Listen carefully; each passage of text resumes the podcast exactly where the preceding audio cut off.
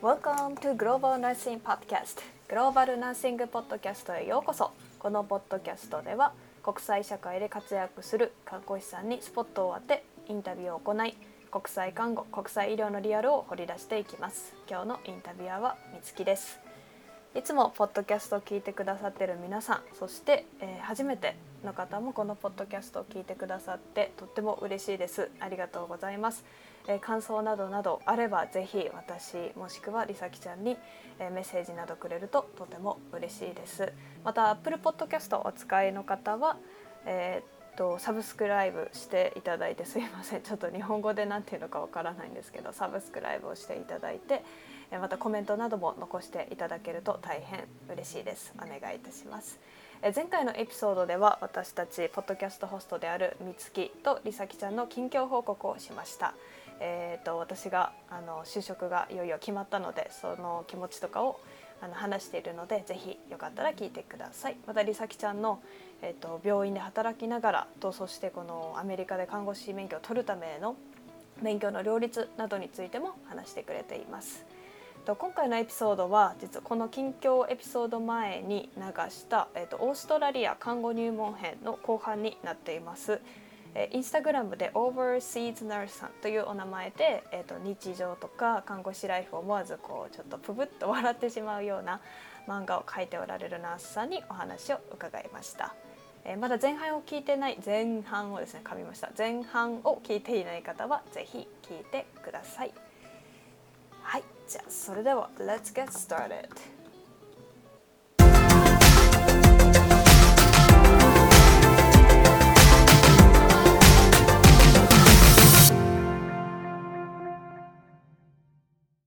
看護師さんの実際についてちょっといろいろお聞きしたいんですけど実は際お給料ってどれぐらいもらってますおか給料？なんかこの間表で見たのが、はい。えっと、パブリックとプライベートで今ちょっと違って、はいはい今パブリックの方がいいんですけど時給うん。44かな、今パブリックが。あの一番上の。えー一番上で。イヤー8かな。イうヤーーん8年目とか9年目、うん。なるほど。44が今日本円でいくらどれぐらいですかね？5000円とかですか？ぐらい。今1ドル80ぐらいまでいったのかな？もっと下がったのかな、ねちょっと今ねこのウイルスのせいでね、上下がそうですよねそうですよね。うん、でもね全体的に日本よりは高いけど、税率が高いんで、そうですよね税金うん。その、うん万、うん、200万、うんで万、うん超えうんて、して、なんか、特定が、は超えたところで結構取られちゃうんで、ろだから本当、お医者さんとかは最後の方、半分ぐらい払ってると思いますね。ある一定の額までは取られないけれど、そああ、そう超えちゃうと。こ半分以上、半分ぐらい取られるっていうようなイメージ。ああ、じゃあなんかちょっと調節しないといけないですね。自分のワーキングアワーをできるならばこれ超。えるとあんま得にならないな。そうですよね。だって本当に LINE で切れちゃうわけですからね。へえ。そっか、そういうのもあだからりますよね。、お給料としてはいいと思いますよただ、うん、税金で取られると結局、ちょっといいぐらいかな、日本うより。んうん働き方はどうですか？すいません。働き方、普通の病院で考えると、うんうーんと、まあ、日勤の始まる時間とか同じ。はい。日本の巡夜って何時に終わるんでしたっけ？私も2交代しかやったことないんでね、わかんないんですよ。純夜何時なんだろう ?8 時とかで9時とかですか？で巡夜はうち10時に終わるんですうけど。それだとそんなに家庭にも負担ではないので、はあはあはあはあそれはやっぱりローテーションで、あ、すいません、どうぞ。ローテーションですね。ローテーションうちはか 3, うん交代で2交代のところも多分あるんですけど、うちは3交代で夜勤が10時間。はい。で、日勤が7.5時間の午後が7.5時間。で、パブリックの方はもうちょっと余裕があって、多はい分全員、ね、朝と昼が8時間かな。だからうん、朝と午後が2時間くらいかぶるんですよ。おー1時間半か2時間うん。その時間にお互い休憩に行けたり、はい。申し送りをゆっくりしたり、あとうん教育セッション行ったりするんで、はいそういう意味でパブリックはすごくゆったりしてます。絶対、なるほど、なるほど。うちはそれえがああまりかぶらないので、休憩行けないときはもう全然行けないですね。で看護師さんはもう夜勤もやるし純夜もやるし日勤もやるって感じですそれともこう日勤の専門夜勤専門とか？多分パブリックの方はあんまりはい。そういう専門っていうのをやりたくないんだとう思います。ーん。うん、いフレキシブルでいてくださいって、はい。そのあへー。応募す応募するときにはね、絶対フレキシブルでないといけないって書いてある。パブリックあプライベートの方は、やっぱりちょっとその病棟によって、うん、うん、はいはい。もう夜勤だけの人もいます。お夜から出てこない人もいるし、うん私はもう月火で固定してもらってるうんし、うんうんうんうん。うん、多少プライベートの方が融通は効くけど。そ、んな感じですね。えー。まあいろいろこうちょっと雰囲気も違いますね。パブリックと、ね、プライベートでね。うん、プライベートの方が費を得な上げなきゃいけない分、忙しい。いっていうのがあなるほど、なるほど。えー、で更新制なんですよね、免許も1年ごと。あアメリカ違いますか？アメリカね、2年ごとです。あ、2年ごとなんだ。はい。でも更新制です。はい。うちは、えーこの間払ったのが1万円ちょいだったかな。おー、それぐらいですね。うんそう毎年更新するときに、まあ、その1年間うんに犯罪とかがなかったかっていうことと、はい、あと21年20時間の勉強。がちゃんとうんうんそれがちゃんとあの記録されているやつじゃないとダメなんですよ。うん病院とか、オンラインとかに。オンラインとか、はいはいた。だ、自分で本読みましたっていうのがそうですよね。えー、それがクリアできている方、あと看護保険っていうんですか、看護師保険っていううん、それに加入ちゃんとしている、これからもする気があるかっていうのと、はいあと、過去5年以内に最低時間が決まってますね。あーはい働い働い働いた。ああ、そそれがないとやっぱり。ダメ。それがそのね、decency of なんだ、experience だったかな。それで、うん、その時間を満たしてないと、リフレッシャーコースって言って、私が取ったのコースに生かされるんですうよ。ん。3ヶ月コースかな。結構大変です。もう一度やると。えー、そうですよね。3ヶ月みっちり実。習なんでね。えー、あ、実習なんだ。そう、どこに生かされる、えーうわー いや、また実習はやりたくない。だってもう朝朝か夜かもわかんないし、そうですどこかよね。もわかんないその間だ時給とか出ないですもんね。実習になるってことね。なんか無給で。払っていってるんですね。あ、そう、あ、そうか、リフレッシャーコースにうんお金を払わないといけなそう、おいです、ね金を払って、こっちから行かせてもらってることになるんでしょうね。はあなるほど。で、お金払ったら、1年間分の更新ができます。うーん、うん。更新制、まあ面白いですよね。日本にはないシステムですか、うんまだ、まだ。日本で更新制を始めたら結構、うん、大変ね、使えないっていう人が出てきちゃいます。ですよね。出てきてね、うんまた看護師の数が減るんじゃないかっていう懸念もありますもんね。し、うん、まあそうですねそう更新性のいいところはもちろんねうんうんうん。あの安心して使える大体の人ははい安心して使えるっていうところはあるけど、はいうん、でも厳しいなとは思います。そうですね。まあ、でもやっぱうんり知識とか新しい、ね、知識をやっぱ身につけたり勉強しなくちゃいけなかったりっていうのはやっぱりうん看護師さんの質を高めるっていう意味ではこそうなんだとう、ね、いいシステムだと思いますけどね。だから年々ねかん介護士の数もちょっとずつ上げてきてるのがわかるんですよね。うーん。でまたうーんなっていうきどんどん厳しくはなってます。へえ、なるほど、なるほど。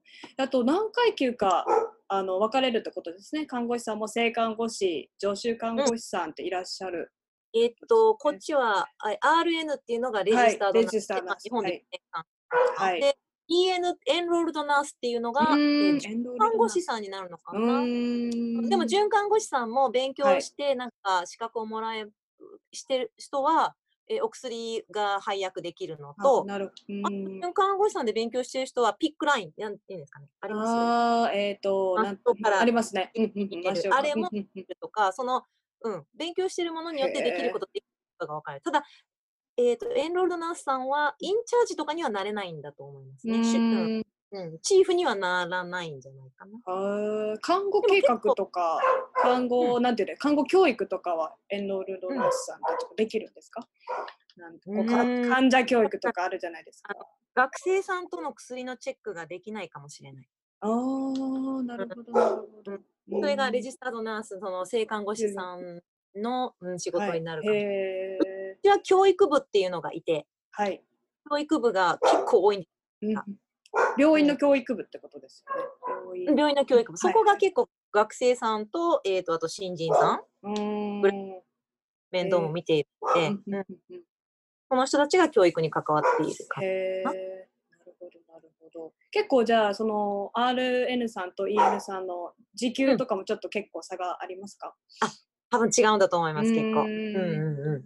みんなやっぱり RN になるために勉強してる人も今多いんで、そうです海外に行ってきた人も、一何年間やるのかなパートタイムとかによって違うんでしょうけど、はい。勉強して RN になる人多いですね。うーん。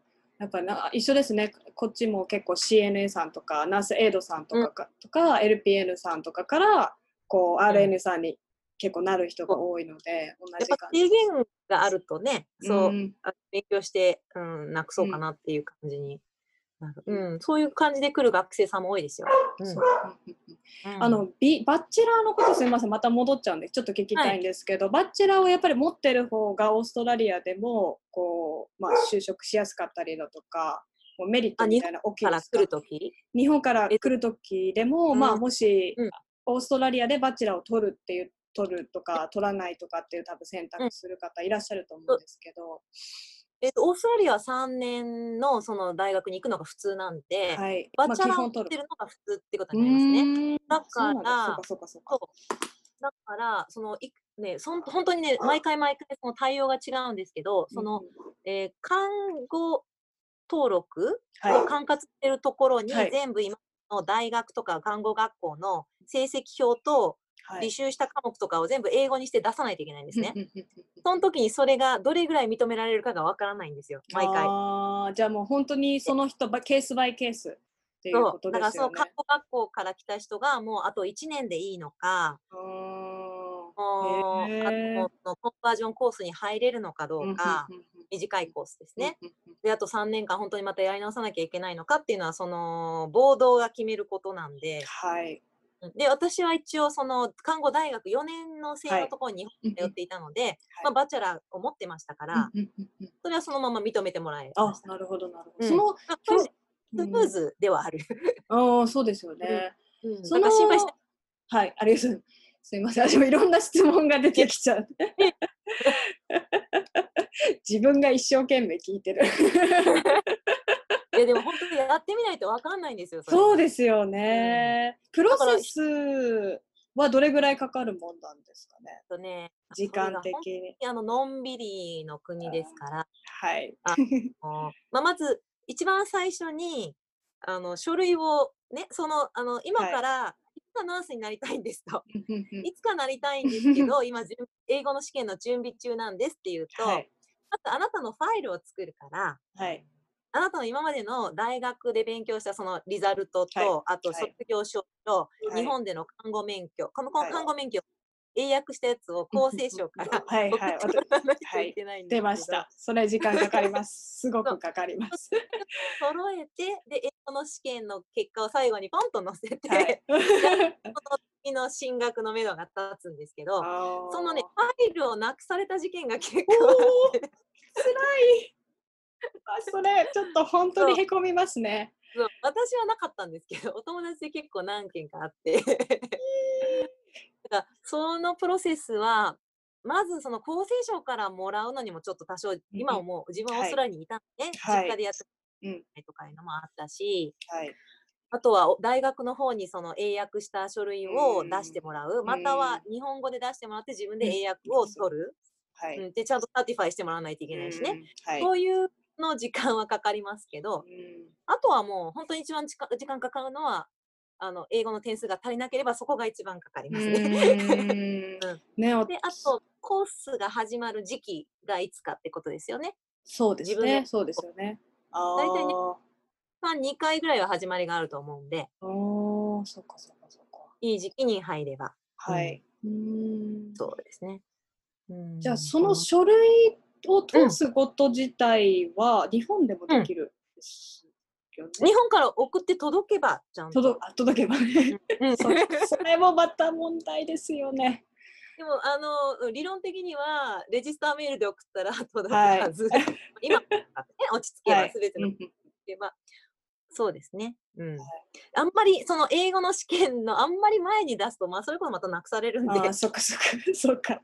もうもう英語の点数が取れる見込みがあるあっ時にあで、出作す。って、えーもうちょくちょく連絡もしつつ、はい、大事ですね。これはね、他の国でもたまに聞きますけど、本当に日本のオフィスとは違うんで、はいえ、っていう、誰も質問に答えられないとか、はい。誰もわからないとかいう現象が起きるので、そこはもうね、あの、もうね、自分はちょっとコンプレイナーなのかなっていうぐらいの 気持ちで、はい。ガンガン電話して、もう実際行ってぐらいの。本当ですよね。もうそこでやっぱ強く出ないと進まないですから。メールはもう箇条書きで、質問は5つで、はい。1、に3、はい。でさらに後追いの電話もしてそうそうそう、っていう感じですよね。ガツガツいかないと、あのはい待ってても何も連絡は来ない。そうです本当にそこで一番私は結構なんかあアメリカの洗礼を受けたというか なんか気がしましたね。あでうんも書類で一番苦労したのが、無犯罪無犯罪証明を出すっていうのがあって、おお日本日本でのというか まあ人生のですけど。で日本の領事館に行って、はい無犯罪証明を出してくださいって言ったら、そういうものは大学とかには出さないって言うんですよ。ほう出すものではないみたいへな。え、うん。それで結構領事館と何回もやり合ってやり合ってでもかわいそうにねとか言われて、出していいよって手紙を書いてくれたんですけど、へえ。ね あじゃあ、10人ぐらいに、はい。あなたは人って手紙を書いてもらってとか言われて。10人。でも頑張って知り合いみんなに頼んで、はい。10人ぐらいもらったけど、はい実習に行ったら誰にもチェックされなかったっていう。この私の苦労誰か見てぐらい。頼むから見てくれって感じですよね。10人だよ集めたよ私。まあね、そんなことが日常。ねそうですね。よくありますね。あれ？あれ？っていうことがね。そうちょっと違うね？みたいなことがねありますね。そんなんばっかりです。そうですよね。うん。そこを楽しめるぐらいのこう。もうね、ネタにしてます。そうそう。ね 確かに 楽しみにしてます 漫画。ありがとうございます。そしたらちょっと最後のテーマというか実際にえっ、と働き始めてから言葉の壁をどう克服したかとか、うんまあどう工夫して今働かれてるかってことを聞きたいんですけれども。まあ一番最初に言いたいのが、私、はいその、あ短期だったから、その短いコースを取っちゃったんですけど、うんそれはあの外人向けのコースだったんですね。うんつまりみんな外人なんですよ、大体が。で大体が外人かもしくはオーストラリア人で5年以内に働いてなかった人十分。っていうのコースなんで、全体的にその3ヶ月勉強した中で自分の英語が伸びなかったという印象が。あるんですね。だから本当はやっぱりちょっと遠回りだけど、大学に1年か、まあ2年、うん3年、はい通った方が英語力としては現地の人と一緒に勉強できるわけですから、伸びただろうなっていうのがまだ一つ一つの印象で、はい。だから私はほとんど英語が伸びないままスタートしちゃったんですよ、あの仕仕事を。なのですごく苦労しました。まず申し送りの速さについていけないし、でもこちらはハンドオーバーシート申し送り表で、そこに患者さんのあの情報がもう細かく書いてあるんですね。はい。何で、起用歴は何今日やるこことは何か、うんコールリスクがあるとあの抗生物質がいるかとかそういうのも全部書いてある。と。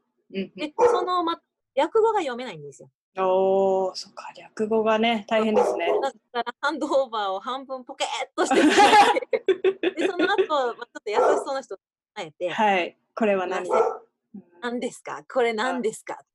フルって何ですか？って、それは紙をよとか言われて。あるほど。おー、I see! みたいな。それを日本語でメモしたりとか最初はね。へあでもだんだんそうすると略語にはなれ、そのそのいる自分のいるかのね、略語にはな。うんでまあそれでも一つの略語で二つのことを意味する時もあるし、うんうんそういうのはもう本当に人に聞きながら。やりましたけど、ああの電子辞書持って歩いてる人もいましたよ。あうん。記録書けないって言って。へうんー。なんか本当にもう慣れるのと、まあ分からなかったことは後でメモしといて調べる。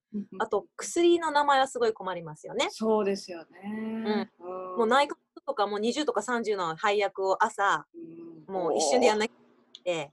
でもしかも間違えたら危ないし、うんそうですよね。薬の名前はもう小さいポケットなうんんか薬の、うんありますね。うんうーんと1500円ぐらいで、はいはい。そ。れを恥ずかしいけど買いまして、うん 私も常に持ってます。うん、持って1もこうやってこそこそって調べてああみたいな。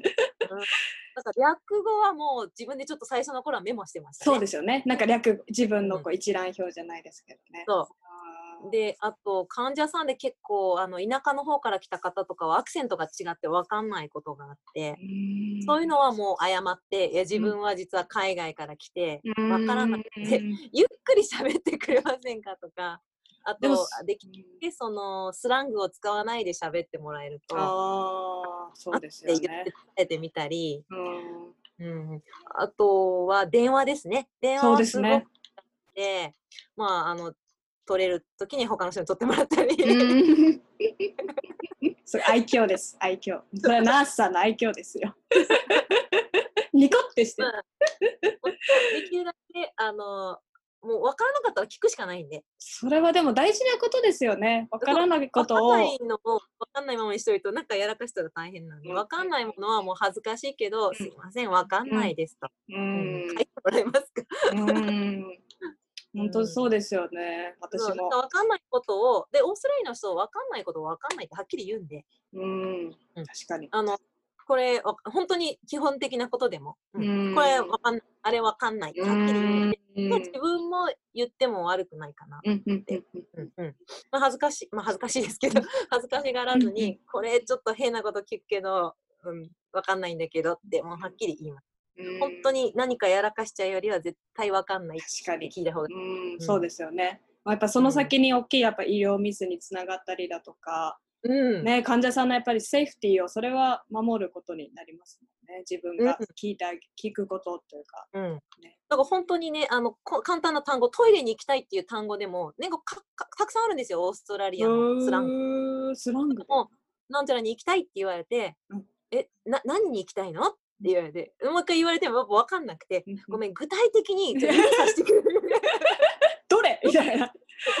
えー、それぐらいで、うん、それから始めましたね。なるほど、なるほど。いや、いろいろなエピソードがありますね。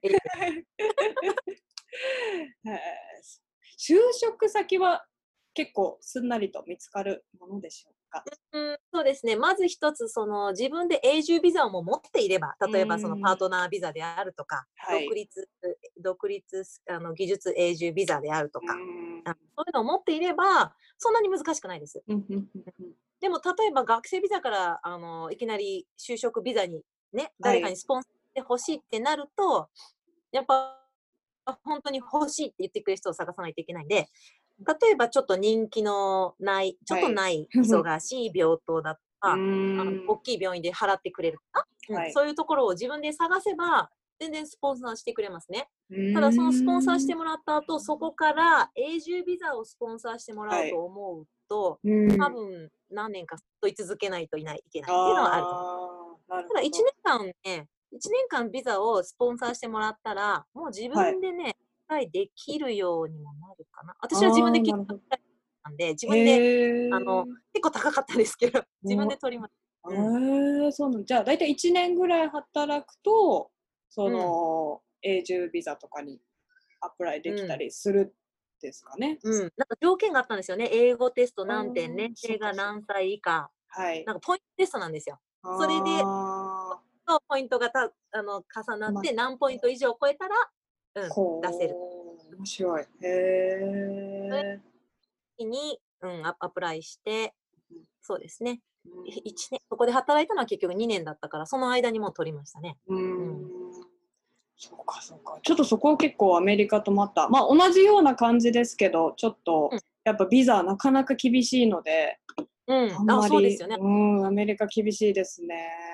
最近最近はビザのスポンサーもこっちもちょっとちょっと厳しくなってますか？う。ん、私の頃は私ワーホリビザで働き始めたのかな。うん。うん3ヶ月だ3ヶ月かな？だけ働かせてもらって、うん、でその後はまあお試し期間終わって、うんはい、あのワークビザを出してもらってっていう形になりましたけど最初からいきなりビザ出してくださいっていう勇気がちょっとなくて最初は一応ちょっと働けるビザあるんで、はい、でそれでちょっと働かせて。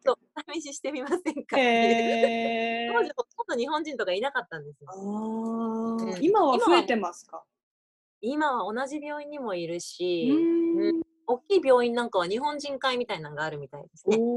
病院の日本人会があるんですそうそう。なんかすそこの市長さん、日本市長さんの日本人がメインになって、なんか、あの、えっ、と、派遣ではないな。えーイレギュラーで働く人たちですね。えー非常勤っていうのかあな非常勤のさんたちとうんか、パートの人とかも集めて、そこのグループがあるっていう。いいですよね。今は結構多い。でも、もうまあ、他の民族の方がもっと多いですけどね。うん、そう。うんちょっとダイバーシティの話がけ出たの、どんなだどんな感じですか？ダイバーシティは？中国あフィリピンの方も多いチャイニーズも増えてる。フィリピン、フィリピンナ多いですね。フィリピンナは、あの、英語上手ですよね、すごくね。もうく一緒に一緒一緒に勉強したんですよ、そのコースで。うんうんうんそしたらもう、薬のこともよく知ってるし、英語も、うんあの、あんまりね、アクセントに癖がないですね、うんあんまり。結構、う綺麗に喋るし、はい。で結構、あの、朗らかな感じの人が、うんね。まあうんうん。多くて、うん。ね多いです。好かれる、好かれるんですよ。うーん。なんか結構多くて、うん。フィリピンナーも多いし、もうインディアンも多いですね。インディアンはあと、まあ、なんか英語はすごく癖のある人と 癖のない人に分かれちゃうんですけど、へ ーそれはちょっとどういう違いなのか私も分かんない。へー人も多いですね。あと中国人も増えてきました。うんうんうん。うんコリアンが全然いないですね。えー、なんか、うん。意外ですね。意外。日本人よりも可愛い。へ えー、そうなんだ。これどう増えるんですかね。うん、うん。へあとヨーロッパの人はまあいますよね。ーうんうんうんうんあのね。アイルランド人だとうんうん。かスコーティッシュだとかは、うん。まあ、イギリス人は当然多いです。そうですよね。うん、でまあオーストうんうんうん。ラリア、また地域にもよりますよね。オーストラリアのこうどこはなそうでのの方が多いとか、やっぱり田舎の方がまだアジア人とか少ないですね。うん都市の方に町の方に行くとやっぱりアジア人が、はいうんうん増えてきますし。あーなるほど面白いですよね。そういうところもやっぱちょっと日本と大きな違いですよ。そんなうんダイバーシティで働くことってやっぱないから、こう特徴やっぱりね、国同士のあ間で、あれって思う、お互いあれって思う。それするものですか？とかいうねうんやっぱ常識、自分が普通だと思ってることうんは普通でなかったりえ。ね。うん。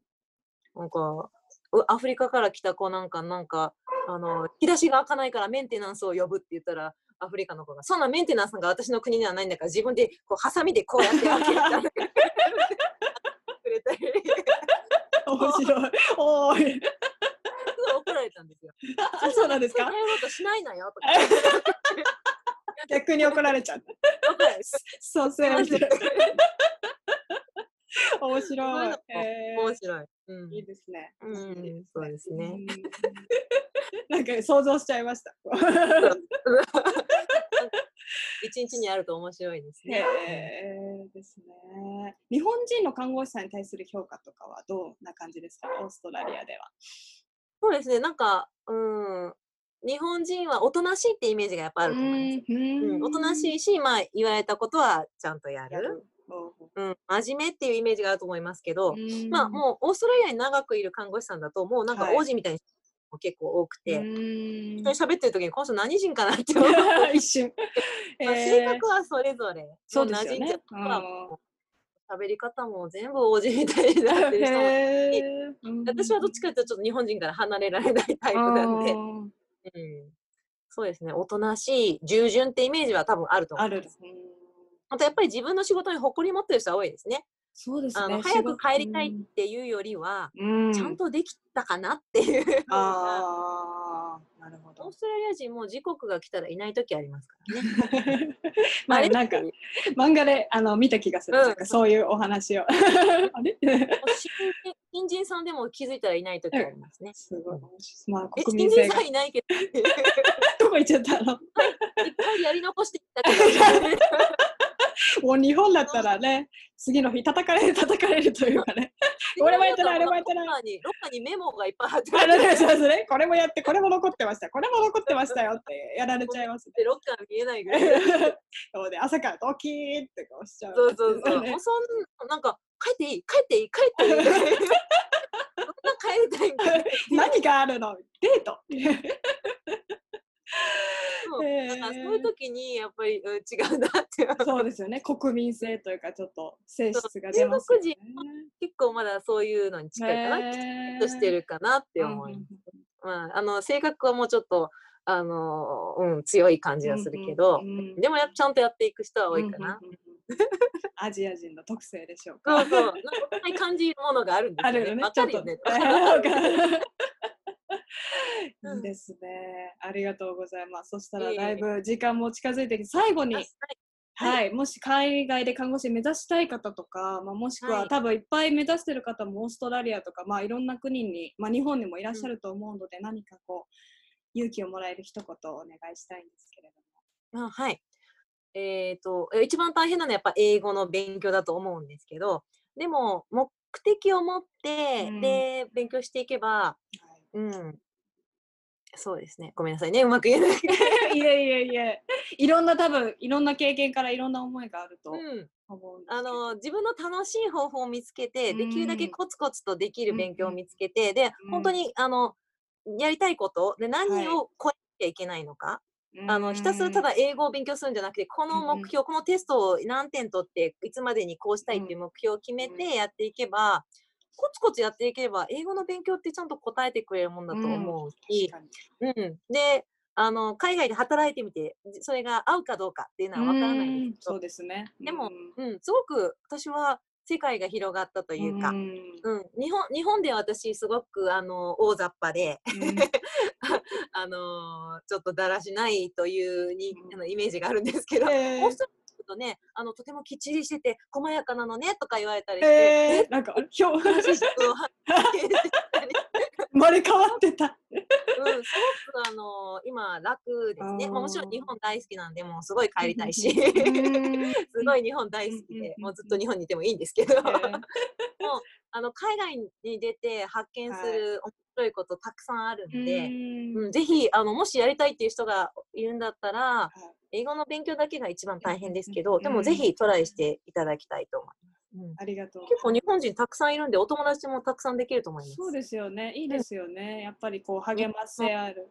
うん、日本の食べ高いは高いですけど、うんすごく使いんで、で、うん、もう本当に、あのー私が思うのは、そんなに、そんなにあの安全面でも、そんなにはい危ない国じゃないと私は思ってるうんし、気をつけてさえいれば、はい。暮らしやすいと思うので、うんぜひトライしてほしい。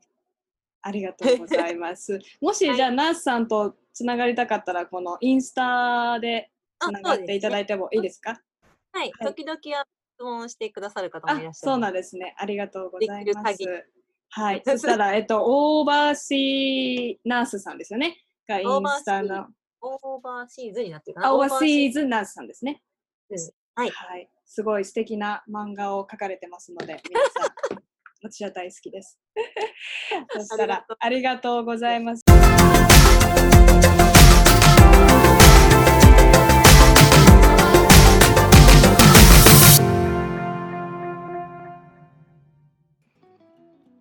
私とナンスさんの会話いかがだったでしょうか、えー今回は一気に取ったものを前半と後半としてちょっとぶつ切りにしてしまったのでちょっと後半がいきなり給料の話になってて私もちょっと思わず笑ってしまったんですけれどもあの給料ってすごい大事だと思うんですね。私も今回就職決まってあのこっちは時給で働く人が多いんですけれども時給これぐらいですよって言われた時に本当にあ頑張ってよかったで私の努力とか能力っていうのが認められたっていう気持ちがすごいこう湧き上がってきてあのさらに、まあ、そうやってこう認められてる環境で働けるってことにすごい感謝だなという気持ちがこう気持ちが生まれました。